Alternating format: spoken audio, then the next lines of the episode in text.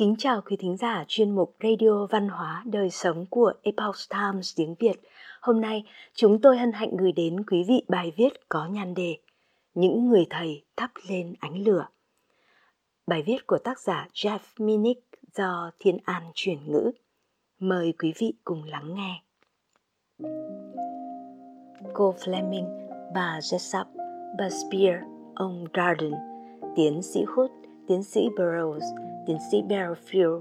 Đây là những cái tên nằm trong danh sách những người anh hùng của tôi, những người đàn ông và phụ nữ, những người đã đặt dấu ấn trong tôi và giúp tôi trở thành chính mình. Cha mẹ, anh chị em và bạn bè tôi, vợ và con cháu tôi đều giúp định hình nên cá nhân tôi bây giờ trao cho tôi những hiểu biết sâu sắc về cuộc sống và cả trí tuệ tôi trò chuyện với con gái mình nhiều năm trước và nó đã dạy tôi về sự khiêm tốn và tầm quan trọng của việc để những người khác thể hiện lòng nhân ái của họ. Sự dũng cảm của mẹ tôi khi đối diện với cái chết trên giường bệnh khiến tôi không còn sợ hãi thần chết. Những lời khuyên chân tình của người bạn thân đã xòa dịu tâm hồn tôi trong những khoảng thời gian khó khăn và đôi khi còn tiếp thêm lòng can đảm để tôi có thể đứng vững trên đôi chân của mình. Và cả những người có tên trong danh sách phía trên nữa, họ ở đâu trong bức tranh cuộc đời tôi? Họ không phải chú gì hay họ hàng, mà cũng không phải là bạn bè của tôi. Họ là ngoại lệ.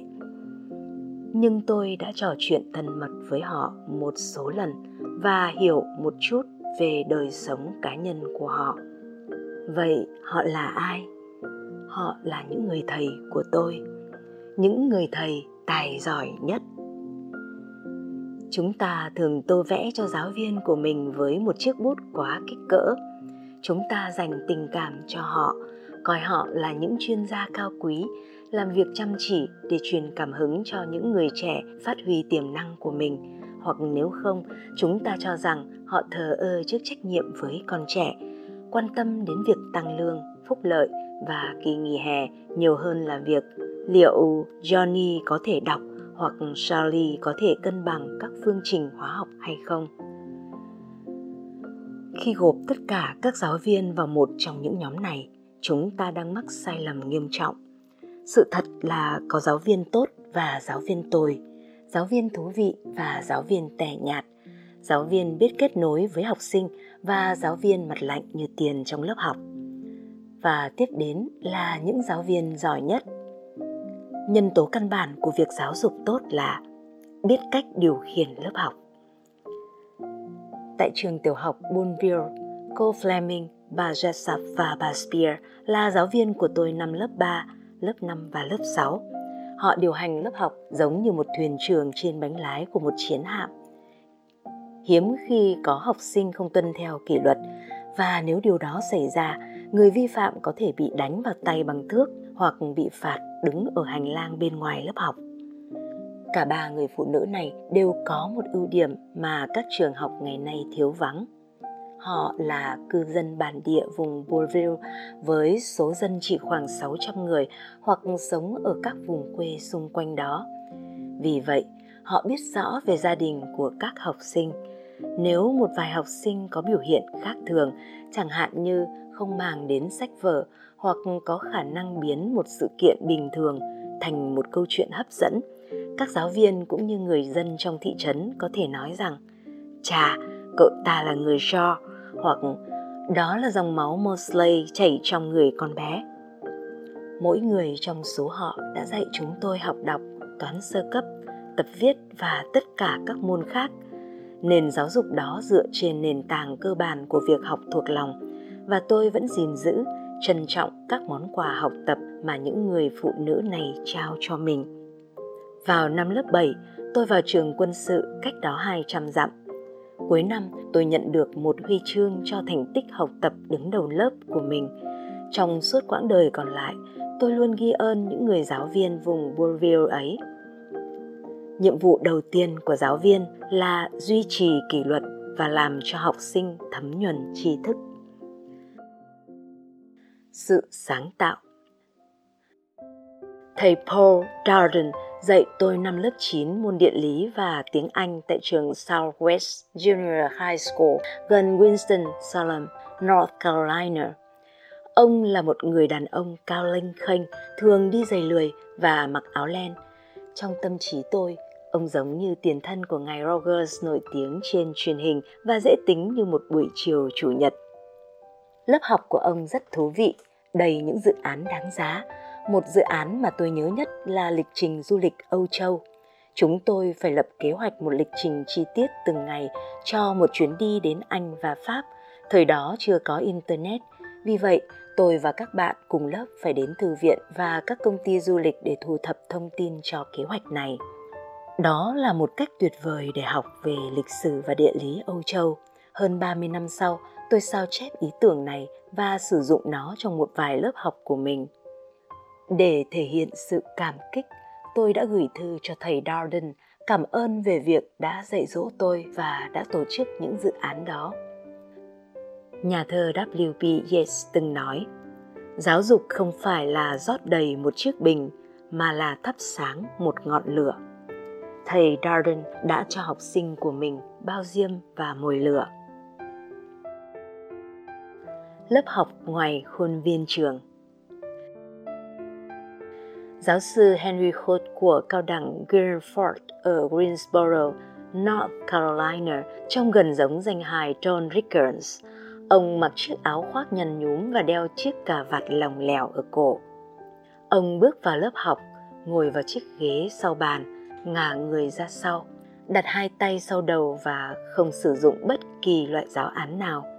Ông sẽ bắt đầu một bài giảng về Hans, nữ hoàng Elizabeth hoặc các cuộc chiến cải cách. Thầy hút cũng mời học sinh đến nhà và phục vụ những món ngon như gà rán KFC. Ông cũng chơi đàn phong cầm hoặc kèn túi cho chúng tôi nghe. Ông kể cho chúng tôi những câu chuyện lịch sử và thời tuổi trẻ của mình. Lớp học lịch sử Byzantine của chúng tôi thường xuyên gặp nhau tại phòng khách của ông và cho đến ngày nay, bất cứ khi nào tôi đọc về đế chế đã mất từ lâu đó, tôi vẫn có thể ngửi thấy mùi đậu phộng và rượu táo mà ông đã phục vụ chúng tôi. Nhiều năm sau, là một giáo viên ở Asheville, tôi đã học thầy hút cách mở lớp học tại nhà.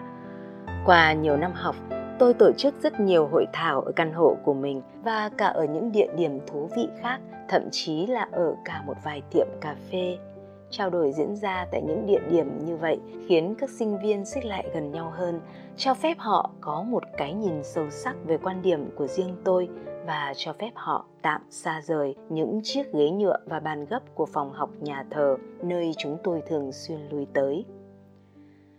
Những giáo viên giỏi sẽ biến việc học trở thành một thú vui, giống như đậu phộng và rượu táo. Một trái tim thiện lương vào tháng 1 năm 1971, tôi rời Học viện Quân sự Hoa Kỳ và vào học ở trường cao đẳng Guilford một thời gian ngắn. Như một trò đùa kỳ diệu của hiện thực, bộ phận đăng ký đã chỉ định tiến sĩ Ed Burroughs làm cố vấn khoa của tôi.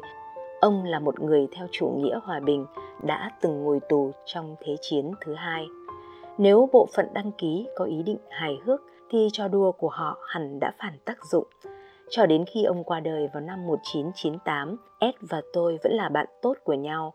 Vì quan điểm bất đồng về chính trị, ông đã từng hỏi tại sao hai chúng tôi vẫn là bạn. Tôi suy nghĩ một lúc, nhún vai và nói, tôi đoán tôi thích cười cùng ông. Tình bạn đó bắt đầu từ sự ngưỡng mộ của tôi đối với khả năng giảng dạy của ông. Ed là một người đàn ông tốt, tử tế với học sinh và có khiếu hài hước Tôi đã tham gia vài lớp học của ông và chưa lần nào thấy ông tức giận hoặc lớn tiếng với học sinh. Ông được nhiều người trong chúng tôi yêu quý vì những lời phê bình và góp ý nhẹ nhàng. Thực tình, giáo viên giỏi có thể vừa khắt khe vừa tốt bụng. Đòi hỏi sự xuất sắc. Tại trường học, những bài luận của tôi thường đạt điểm cao nhưng khi tôi ngồi đó với tư cách là một sinh viên cao học trong văn phòng của giáo sư lịch sử James Bearfield tại Đại học Wake Forest, chương đầu tiên trong luận văn thạc sĩ của tôi trông như thể bị ai đó dưới vào đó vài gói tương cà. 22 tuổi, tôi đã nghẹn ngào bởi những giọt nước mắt thất vọng. Tiến sĩ Belfield lặng lẽ giúp tôi sửa chữa nhiều thiếu sót, chẳng hạn như việc lạm dụng trạng từ, đôi khi thiếu kết nối giữa các đoạn văn và cách chọn từ không tốt. Trong những tháng tiếp theo, mực đỏ xuất hiện ít hơn và phong cách văn xuôi của tôi cũng dần cải thiện hơn. Tiến sĩ Belfield và tôi chưa bao giờ trở nên thân thiết, nhưng ông luôn ở trong trái tim tôi – giúp tôi theo học chương trình tiến sĩ mà tôi chưa bao giờ hoàn thành. Khích lệ tôi ôn luyện cho kỳ thi tiếng pháp sơ cấp bắt buộc và động viên khi tôi choáng ngợp trước khối lượng bài vở. Tôi luôn cảm thấy ông muốn điều tốt nhất cho tôi và từ tôi. Rõ ràng, những giáo viên giỏi luôn đặt ra tiêu chuẩn kỳ vọng cao.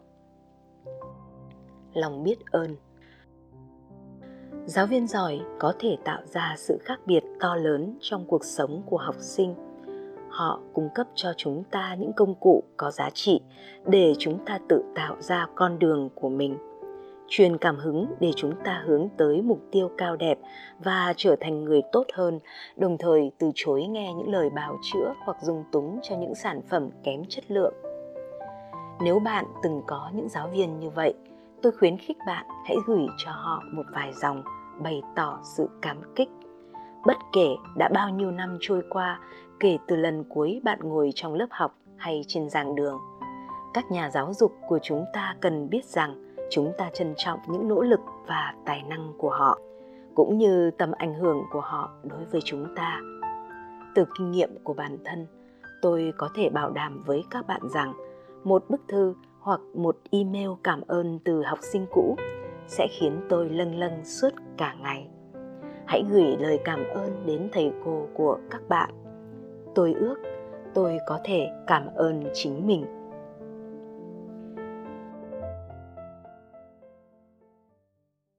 Quý thính giả thân mến, chuyên mục radio văn hóa đời sống của epoch times tiếng việt đến đây là hết. Để đọc các bài viết khác của chúng tôi, quý vị có thể truy cập vào trang web e itviet com. Cảm ơn quý vị đã lắng nghe, quan tâm và đăng ký kênh. Xin chào tạm biệt và hẹn gặp lại quý vị trong chương trình lần sau.